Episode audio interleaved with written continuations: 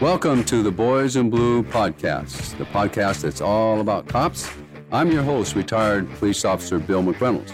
You have tuned in undoubtedly to the most informational law enforcement podcast out there today because we'll talk to real cops, some active, some retired, and we'll get the inside story on law enforcement.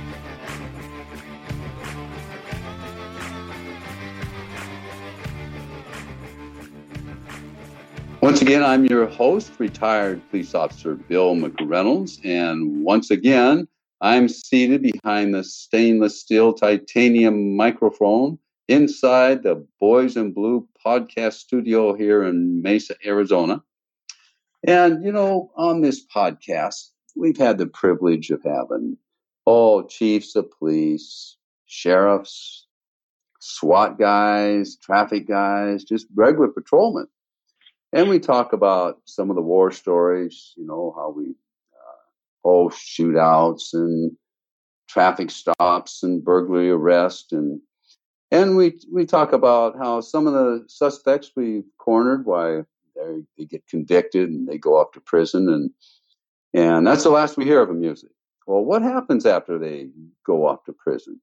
Well, today I have the absolute privilege to have as my guest Ernie Torillo. He is the Regional Operations Director for the Department of Corrections in the state of Arizona for 34 years in Arizona. And prior to that, he was with New Mexico uh, Corrections for three years. So that's 37 years in the Corrections Division. So that gives us a good insight. You know, we always think, well, there's an old saying, we catch them, you clean them. Well, we catch these guys and we turn them over to the Department of Corrections, and and a lot of people don't really realize what goes on there. In fact, I don't. I'm looking forward to this conversation. So, Ernie, are you there today? Yes, sir. Good morning, Bill. Oh, good to good to have you on the podcast. Now, Thank we you. go back we go back a little ways. I met you because your wife Liz Torillo spent 24 years as a Mesa police officer She's also part of the honor guard and uh, worked closely with my wife, Barbara, who was with Mesa PD. And I met you, Ernie, in Washington, D.C. during Police Week. We were there. Uh, Yeah. Uh, you were there with Liz on the honor guard, and Barb was there with the honor guard, and I was had rolled my bike on the police unity tour from New Jersey all the way down to Washington D.C. So that's how we first met. Now, I you spent 37 years in corrections. Now, tell me how. Correct. Where did you grow up at, Ernie? Let's start there. What's your background, your family, and that? Uh, my family is based in New Mexico, uh, primarily in central New Mexico, Rio Grande Valley.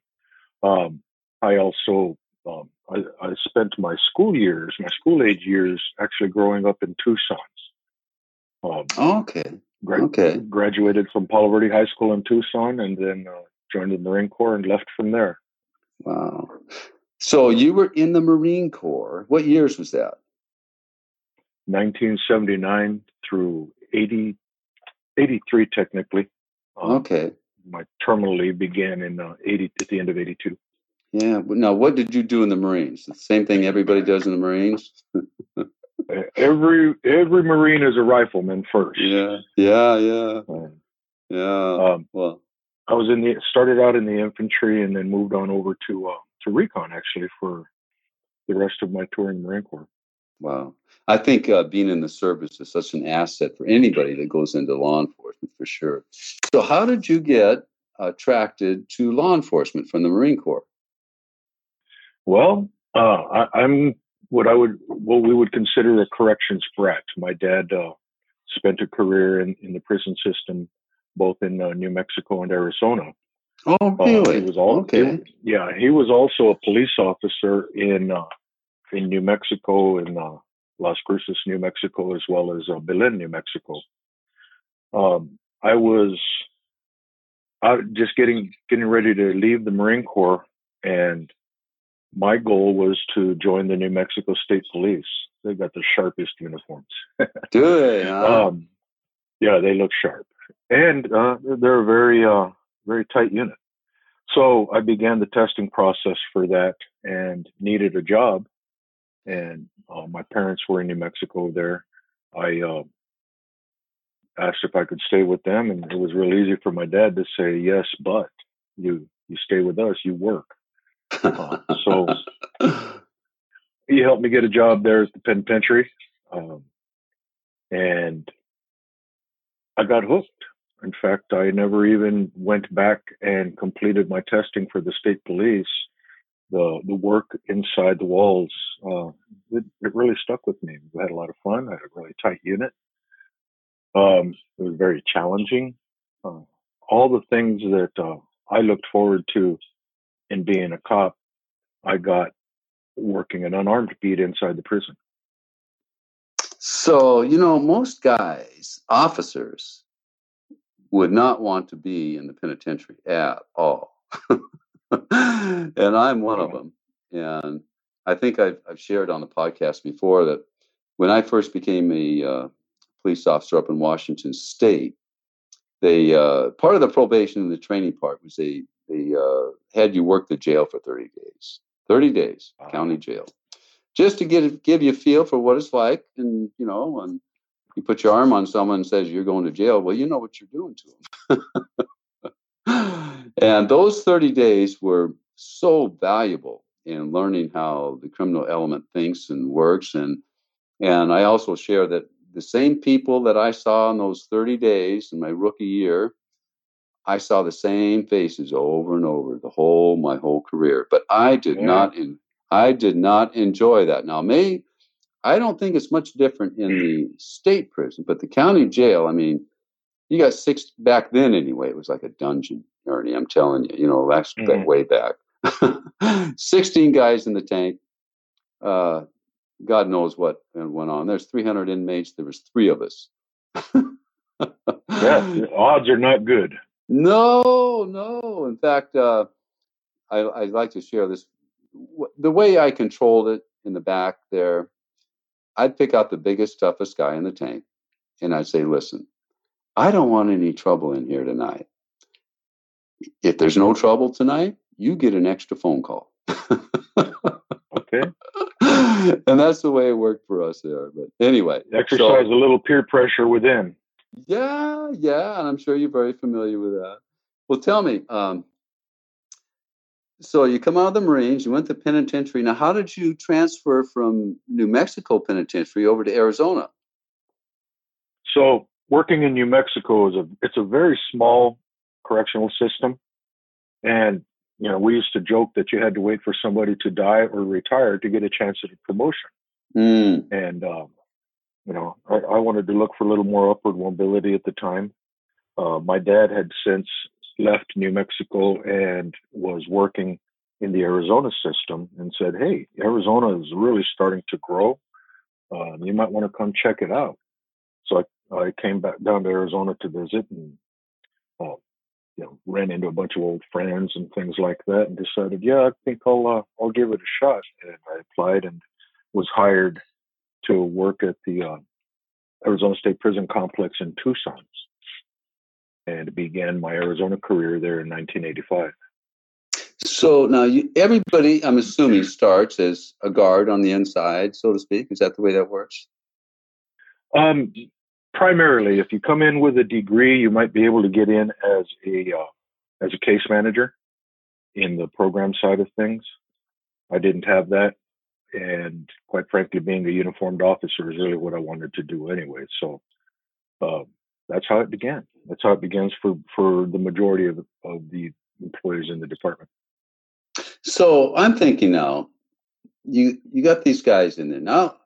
You know, I spent a little time transporting in that, but I didn't really see a whole lot in the uh, prison system, you know. So, and you know what people, I think most of my audience, what they see is on TV watching that show Lockdown or something like that, oh, and it looks yeah. pretty dangerous at times. Um, I know they have control of the guys, but at the same time, when you look out there in the yard and there's you know, I don't know what thirty guys just walking around, and uh, I know there's I don't was there a lot of gang activity at that time when you started?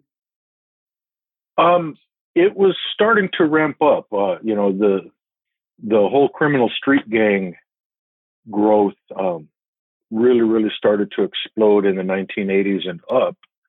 And then you had uh, the, you know, get tough on crime laws that were coming into place. So they were locking up more people. And as a result, uh, you know, the, as, the, as the prison systems grew, so do the, uh, the gang elements. Mm, mm. Okay, so you start there, uh, uniformed officer, and tell me how your career progressed from there, Ernie.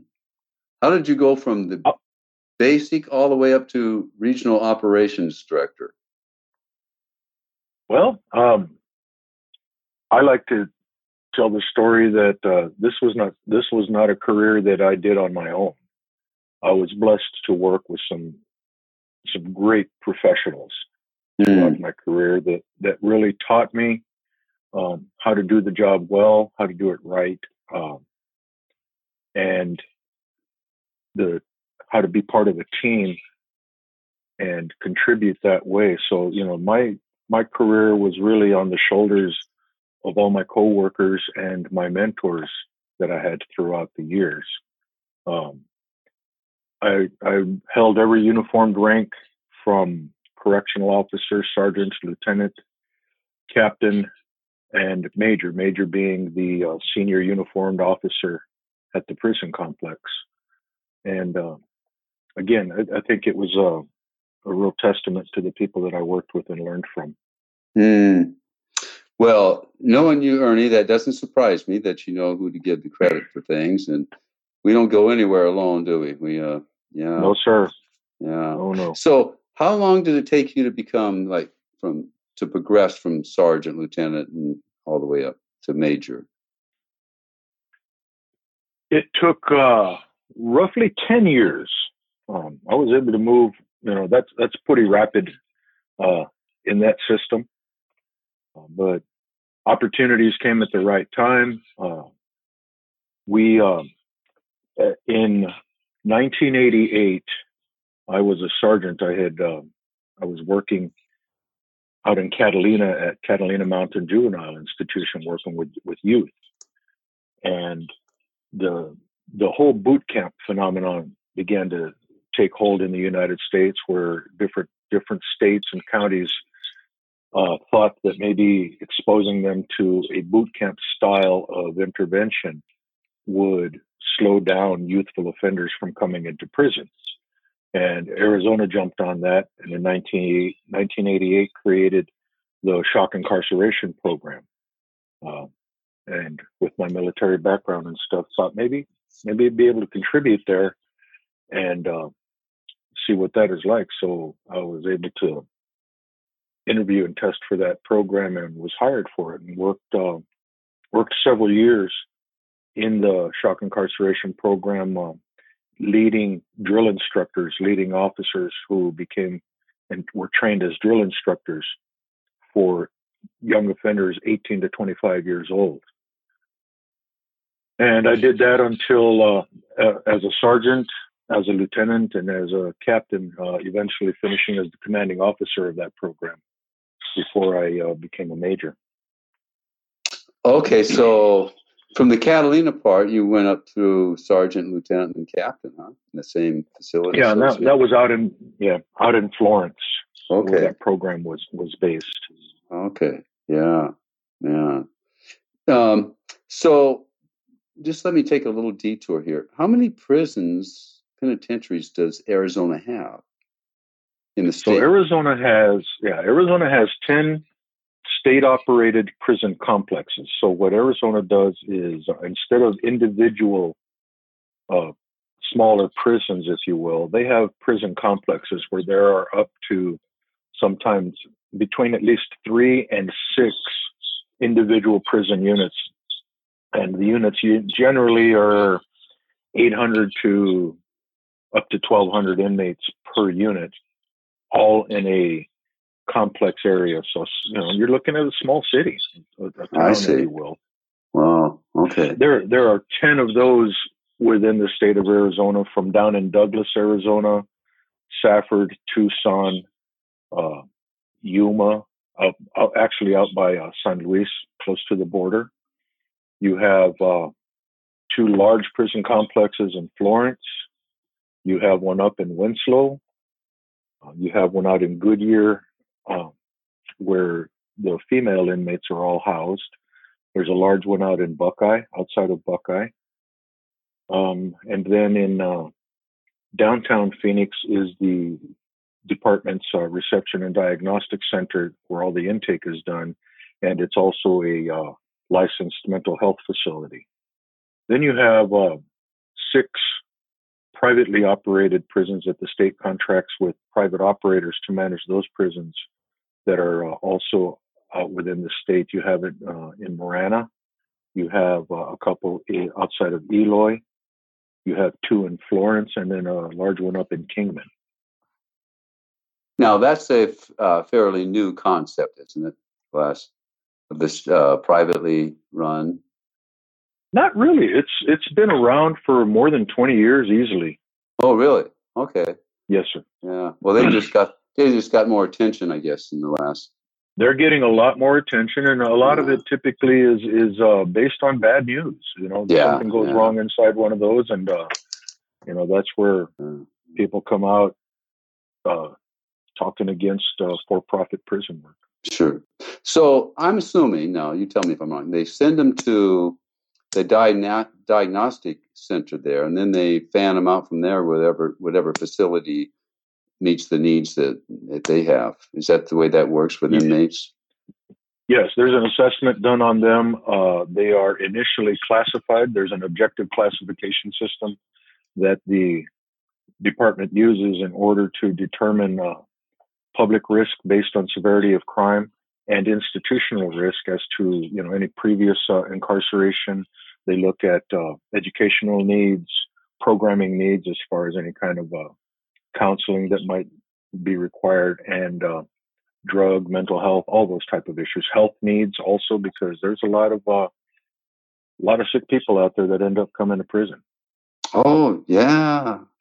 As a matter of fact, uh, I was in the healthcare field for a while. And I knew some of the the nurses that work the prison there, a lot of uh, diabetics that need shots, all that kind of stuff. Yeah, a lot of. Oh yeah, with you know a lot of these guys and and women, uh, their lifestyles out on the street aren't very healthy lifestyles. You know, they get involved in drug addiction, uh, alcohol addiction, all kinds of things that ends up just wreaking havoc on their bodies. You know, they share needles, which results in um, HIV infections or hepatitis C. Mm. Uh, you talk mm. about the diabetes. Diabetes is uh, is that's a big deal as well.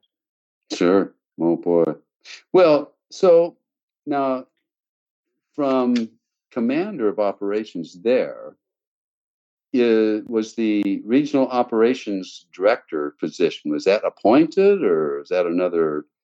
Uh, that's a, that's an appointed position. Uh, works at the pleasure of the director of the Department of Corrections. Okay. Um, how how many years did you do that, Ernie? I did that. Uh, let's see, nine years. Uh, I did that,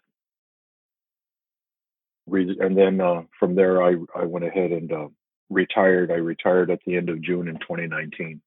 Okay, so you're in charge of what five different facilities, or how'd that work? So, as a regional operations director, uh, the the department breaks it up into two separate regions: a northern region and a southern region. And uh, half, five of the ten prison complexes are under the command of one operations director, and then five on the other. Okay. Um, there's approximately 42,000 inmates within the prison system, scattered through the 10 prison complexes and the uh, the six private prisons. Did you say 42,000? Approximately, yes. Wow. That is so many people. My goodness. That's, that's, that's a good sized system, yeah. oh my gosh. Oh. 9,000 employees in the uh, that work for the department itself. Wow. 9,000. Man. Jeez. Okay, so that is a lot of people, a lot of, uh, like you say, small cities around there. Boy, I tell you. Um, so the when you were working inside the cell blocks, did you have what kind of experiences did you have there? Did you ever work the maximum security? I'm sure you worked all of them, but what were yeah, some of the actually uh, my uh, my strongest base of experience was working the higher custody higher custody areas, um, both as a uh, uniformed officer as well as a administ- an administrator. Uh, it seemed that I got those assignments running maximum security. So the main maximum security prisons in Florence, which would be the original prison, the central unit, the special management unit one, special management unit two, I was assigned as the deputy warden there for different times of my uh, career, and then as the warden of the Eyman complex twice within my career, and that was uh, they housed the death row, all the validated uh, security threat group prison gang guys, uh, and uh, that's where the main sex offender population for the department is also housed. Uh, so spends a lot of time with those guys. Oh my god, those guys. Oh my god, yeah. Now it, it can be challenging, but a lot of it, you know, really comes down to uh, how you manage yourself, how you manage your own emotions, how you interact with people. Um, in regardless of the custody level, the the custody level uh, does make it different for you. The higher custody, the more uh, propensity for violence against the officers can be, as well as inmate on inmate. Um, a lot of it is, uh, you know, trusting to your training, trusting to your awareness level, and uh, your ability to interact and manage people. Well, I would imagine that you would really have to be on target in reading nonverbal communication and I mean just dealing with those guys. I mean, on the streets one thing, but when they're got nothing to do but sit there and contemplate all day. oh boy. Did now did we ever Yeah, they have time. They have definitely have time and observation opportunities on their side. Uh, high custody prisons are also very busy. You know, the every hour of the day virtually in a prison setting is programmed in one form or another. The inmates must work. Uh, there's a hard labor law that Arizona has that uh, every able-bodied inmate must work. Uh, so unless they are um, given a non-work order because of health needs, mental health needs, or if they're in, in some form of uh, detention administrative segregation status, uh, they're they're required to work. So there's a lot of work going on just in the upkeep of the prison each day, uh, as well as different industries that take place that the department manages. Uh, you have uh, programming going on. You have meal services that need to take place. Uh, there's maintenance that needs to take place on the unit itself. Um, inmates need uh, recreation time, so they get time out in the yard to exercise and uh, engage in some form of uh, physical activity. A uh, lot going on. Oh my goodness, yeah. And you know, I think it's kind of a maybe it was in the old days, but I think it's kind of a, a misconception that uh, inmates just hang around and lift weights all day. I mean, from what you're telling me, they've had specific assignments and uh, things that we're required to do. Um, what happens if they just refuse? Well, uh, there's a disciplinary system that's very similar to what occurs on the street. You know, when a police officer pulls over somebody for a traffic violation and gives them a ticket for that tra- traffic violation, uh, it's very similar in the prison system when an inmate violates any of the institutional rules and regulations. The correctional officer puts them on report, and then uh, based on the outcome of that, the review of that report, the inmate can be sanctioned uh, to loss of privileges all the way to having his custody raised depending on the severity of the violation. to go into a higher custody, a more restrictive environment. So they have that incentive to walk the line, so to speak. Yeah. Hmm. Now, Absolutely. were you, were you ever? Uh, did you ever have? I know there were some some riots out there in Florence. I know that. Um, were you ever involved in any of that where you felt like uh, you were in extreme danger? So, you know, prison riots happen um, at different times for different reasons. Uh, a lot of times it's uh, within the inmates themselves due to uh, there's a lot of uh, racial tension inside a prison. And inmates bond band together based on race, not necessarily uh, just based on a neighborhood. So there can be racial tension based on one inmate group owing drug drug debt to another. Unfortunately, uh, you know, drugs have a way of getting into the prison as long as uh, inmates have access to the free world, either through visitors coming to visit them during visitation time.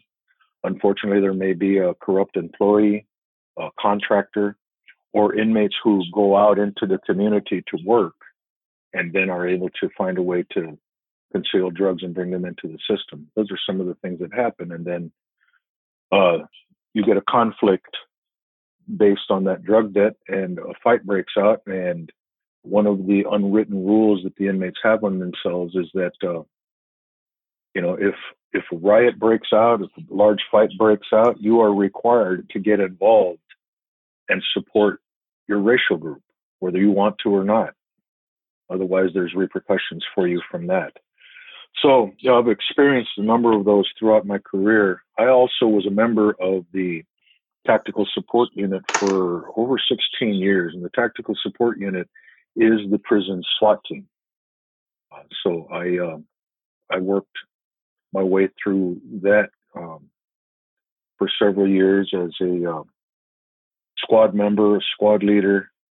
Um, I spent some time behind a, a rifle as a sniper, and mm. ultimately mm. ultimately was uh, was the commander of the team in uh, in the Florence complex before I finally let it go.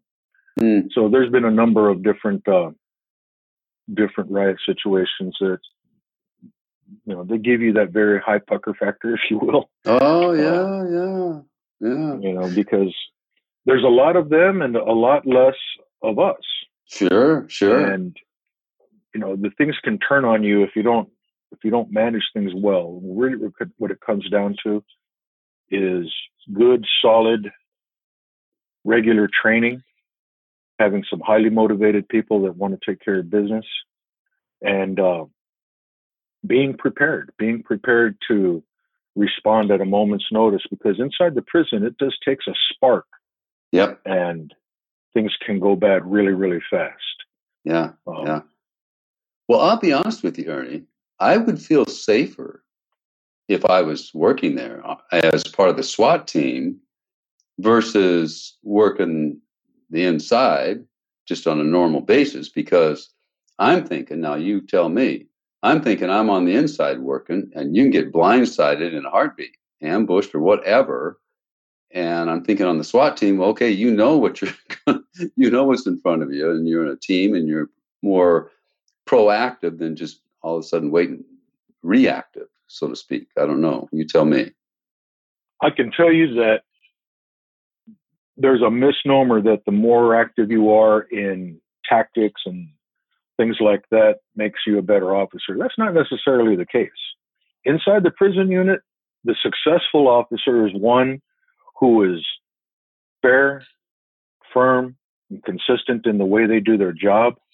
Uh, they are very open and communicative with the inmate population. Uh, they don't show favoritism. They don't bring their home life to work with them. They're not moody. Uh, they uh, they're they're typically the person that shows compassion, shows a little bit of healthy humor. And what I mean by healthy humor is they're not into you know sexual jokes and racial jokes and things like that. Just good uh, good communication, good interaction with people. They're people people. Sure, sure, I can uh, see that. Those are the ones that uh, really find good success in managing and dealing with an inmate population because they can be trusted. Mm. They can hmm. be trusted to do the right thing um, each time. Well, you know, I've talked to uh, some prison guards. Uh, well, no, actually, they weren't a guard. He was an electrician, and mm-hmm. he he would he worked a prison, and but he had inmates with electrical background working under him within the prison. And he said, those guys are geniuses. I mean, they were the best workers, but then they, you know, they get paroled or something, and there, there they go. They go sideways and end up back in there. But once they're kind of cleaned up and on the uh, working and he's supervising them, he says, Hey, those were some of the greatest guys you'd ever want to meet. Absolutely. Just, the, the, yeah, the wasted talent inside a prison is incredible. Artistic skills, uh, writing, you know, for those that have better literacy, uh, music, uh, and then working in the trades, you know, the prison runs the backbone of labor to keep the prison operating is the inmate population.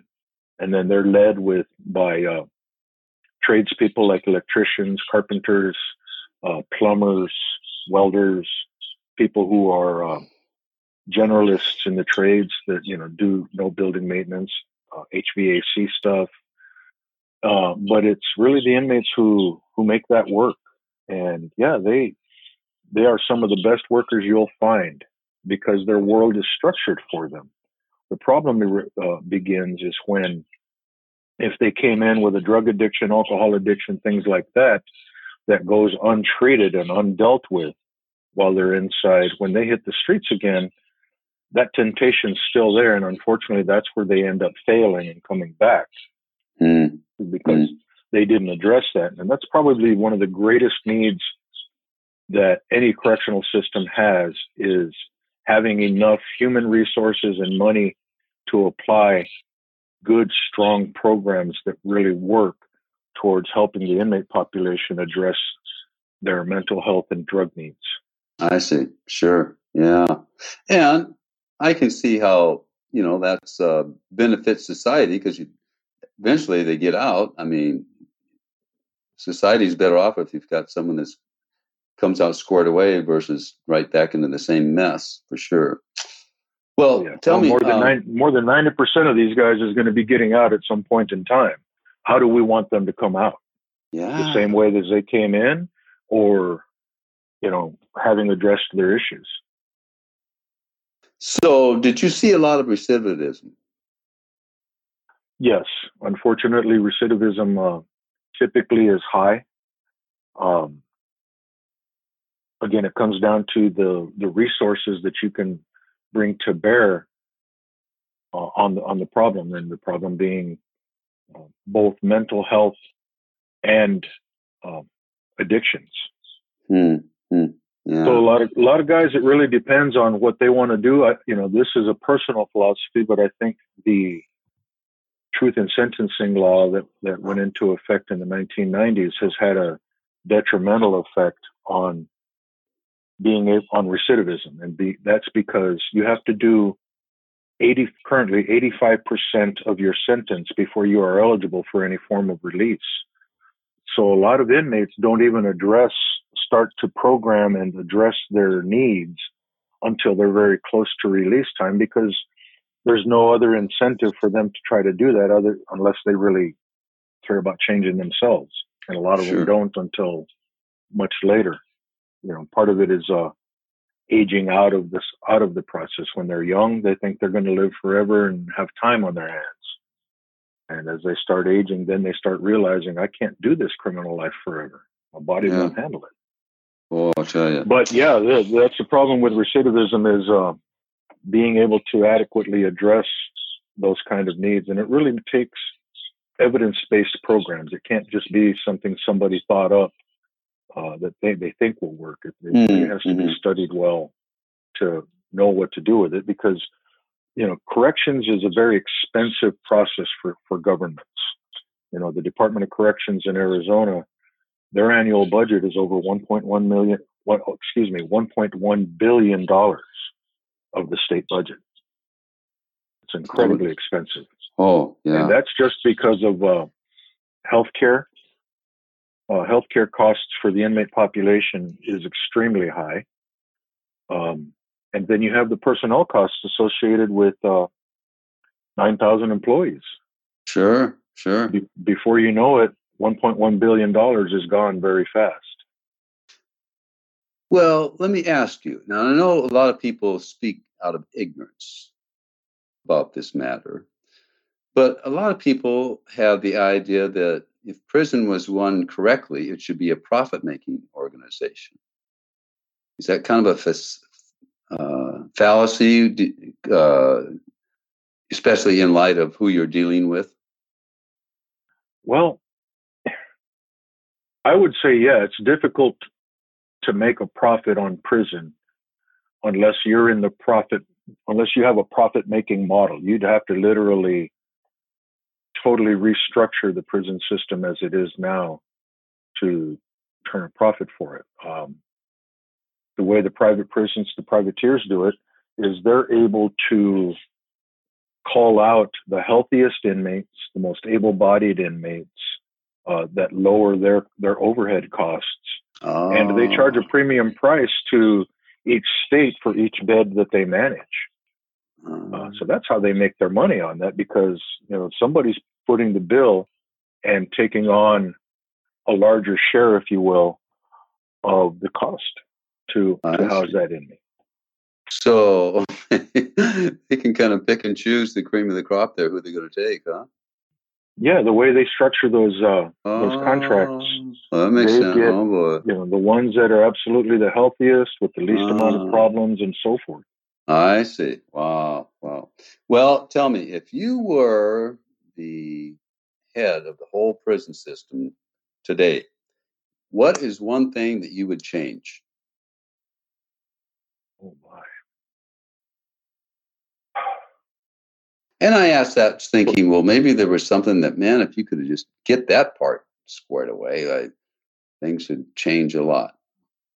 Well, one of the greatest difficulties in a good economy that the law enforcement community struggles with is recruitment and retention of, of good officers.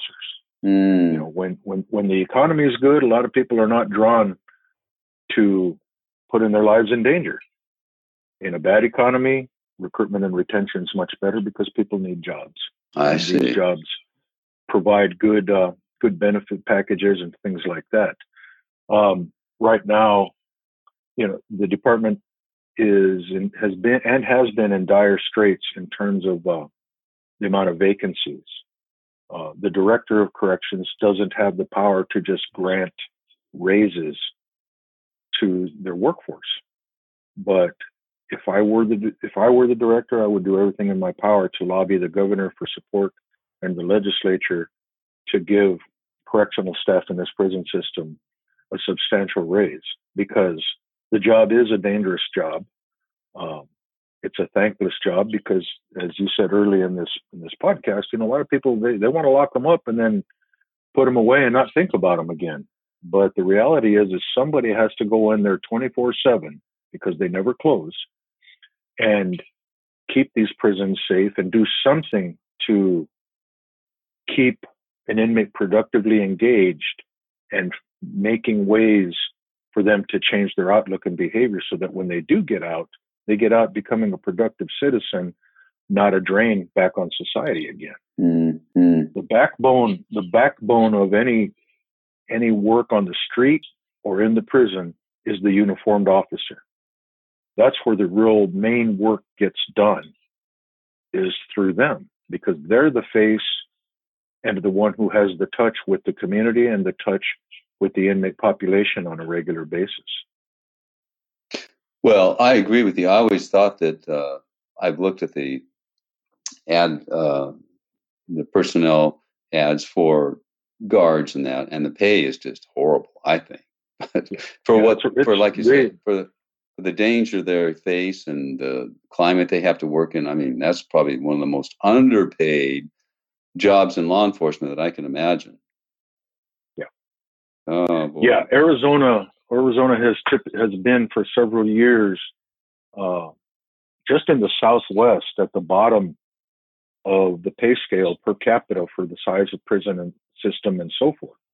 Uh, there are smaller systems that have a uh, little less pay, but uh, you know the main competitors for Arizona's workforce uh, are the county detention systems, for example, in Maricopa County, Pima County, and uh, Pinal County, all pay substantially more than what the state does for their detention staff, and as a result, uh, they're able to poach a lot of good employees.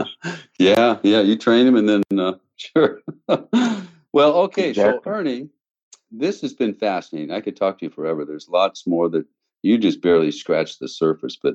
So now you've retired. Yeah. What is your vision for your retirement now? I know you're involved in your church a lot as a deacon with the Catholic Church. What are mm-hmm. your kind of your goals now? Well, you know, I, I retired. I was fortunate to retire at a relatively young age, so I, I, expect to have a whole lot of life ahead of me. I, at least I'm praying that I do.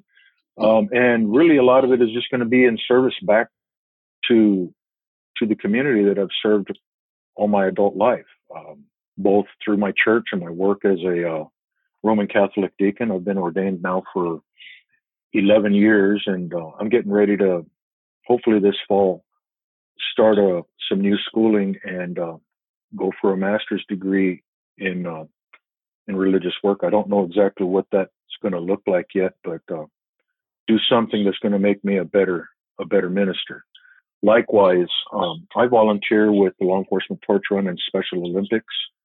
Uh, I have a special needs great granddaughter that motivates me to give back as much as I can mm-hmm. to to all those who have uh, developmental disability and intellectual disabilities. Yeah. So yeah. for me, it's going to be about uh, continued service, just in a different way of doing it. Yeah. Well, it sounds like you've got a yeah. plan and a purpose there, and it sounds pretty good to me. And well, thank you for all the years that you did a job that a lot of people didn't want to do. And my hats off to you. It speaks volumes how you started started in uh, on the bottom floor and worked your way up. That's that's an amazing thing. Well, listen, it, I know that. Yeah, it really is, isn't it? It's a it's an honor yeah. to serve, and I see Absolutely. that atti- I see that attitude in you, and that's I think why you made it as far as you did in in that system. But listen, Ernie, thank you so much for being a guest on the the podcast. And now I know your your wife Liz, uh, she's still working, uh, transporting or something in her retirement years. So you guys are on the ball, that's for sure. But I'm going to have to get with Liz and get her on the podcast and get some of the insights that and uh, experiences she had on the mean streets of Mesa. but I want to I want to thank you so much for coming on the podcast today. And listen, we'll be in touch. We'll we'll get together. Okay, Bill. Well, thank All you. Right, so thank much. you, sir. You bet. Take care. Thank you for listening to the Boys in Blue podcast. Again, I'm your host, retired police officer Bill McReynolds. Boys in Blue comes out every other week. Subscribe to the Boys in Blue wherever you get your podcast. If you listen on Apple Podcasts, please do us a favor.